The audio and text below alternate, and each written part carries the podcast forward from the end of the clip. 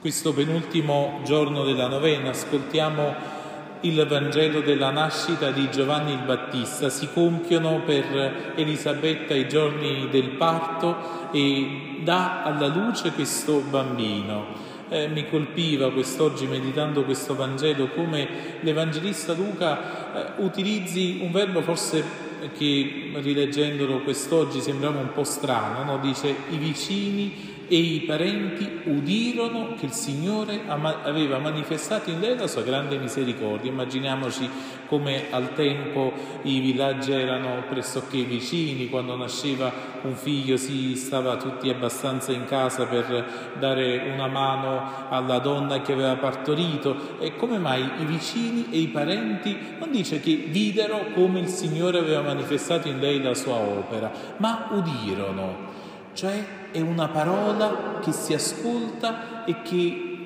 nel nostro cuore porta quel seme e fruttifica. C'è una parola che arriva, una promessa che arriva al cuore di Elisabetta e di Zaccaria e dopo eh, le prime incomprensioni, dopo la prima incredulità, questa parola viene accolta dalla loro vita e questa parola inizia a riecheggiare. La nostra vita che cos'è? Per cosa esistiamo? Se non per realizzare la parola che il Signore vuole dire con la nostra vita.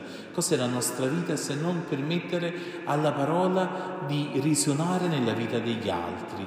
Allora i parenti e i vicini udirono che il Signore aveva manifestato in lei la sua grande misericordia.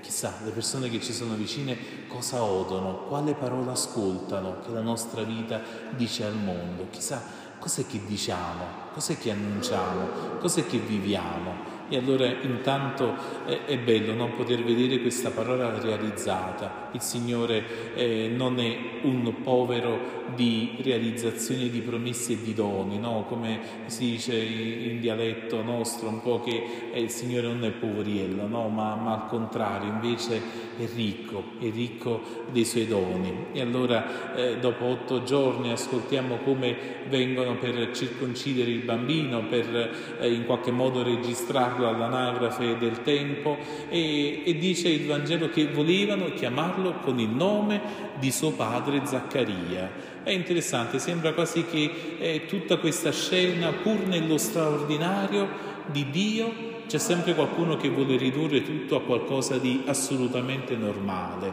dare a un figlio il nome del padre e anche il nome no, Zaccaria da Zacar, cioè Dio eh, ti ricorda, Dio fa memoria, eh, è qualcosa che eh, pur eh, nel, nella novità di un figlio sembra quasi che richiami al passato, richiama al passato del padre, richiama al passato di ciò che il Signore ti vuole far fare memoria.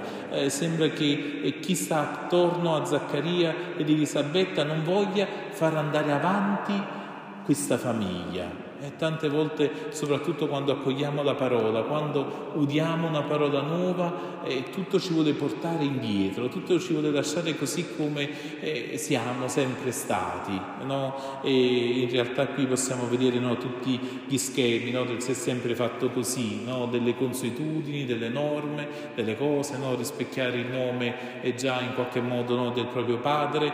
Eh, non c'è un desiderio di accogliere la novità eh, Zaccaria ha atteso questi nove mesi, nel silenzio anche di più, eh, di nove mesi, eh, fino a che eh, Giovanni il Battista non fosse nato, per poter riprendere la parola.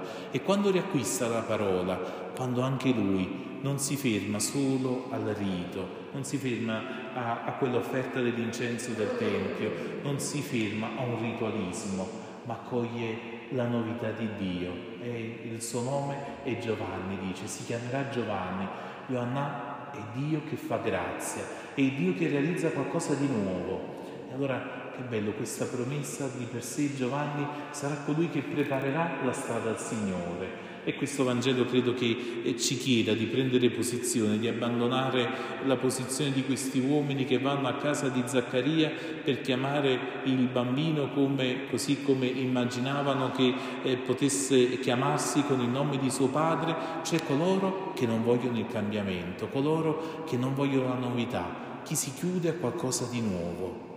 Invece eh, qui stiamo leggendo la pagina della nascita del precursore di Cristo, di quel Salvatore in cui noi crediamo e tante volte forse anche il nostro cuore no? si può fermare proprio davanti a colui che ci vuole preparare la via al Signore, vuole già iniziare no? a rendere tutto un po' normale, tutto un po' già visto, già conosciuto, farlo rientrare tutto in uno schema, e invece no, il Signore sempre ci meraviglia e la nascita di Gesù, il Natale, è proprio questo accorgerci di, dello straordinario di Dio. Allora il Signore prepari il nostro cuore ad accogliere Gesù che nasce, la novità assoluta della storia, dell'umanità, dell'universo. E lo facciamo anche accogliendo le semplici nascite, come Giovanni il Battista, come tanti figli, come tante nostre figlie, come tanti nipoti che non sono chiamati a realizzare ciò che siamo stati noi, ma che sono al contrario chiamati a realizzare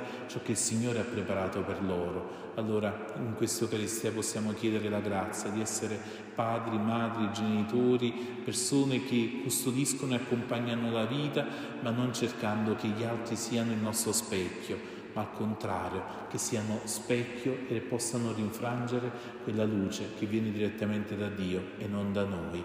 Amen.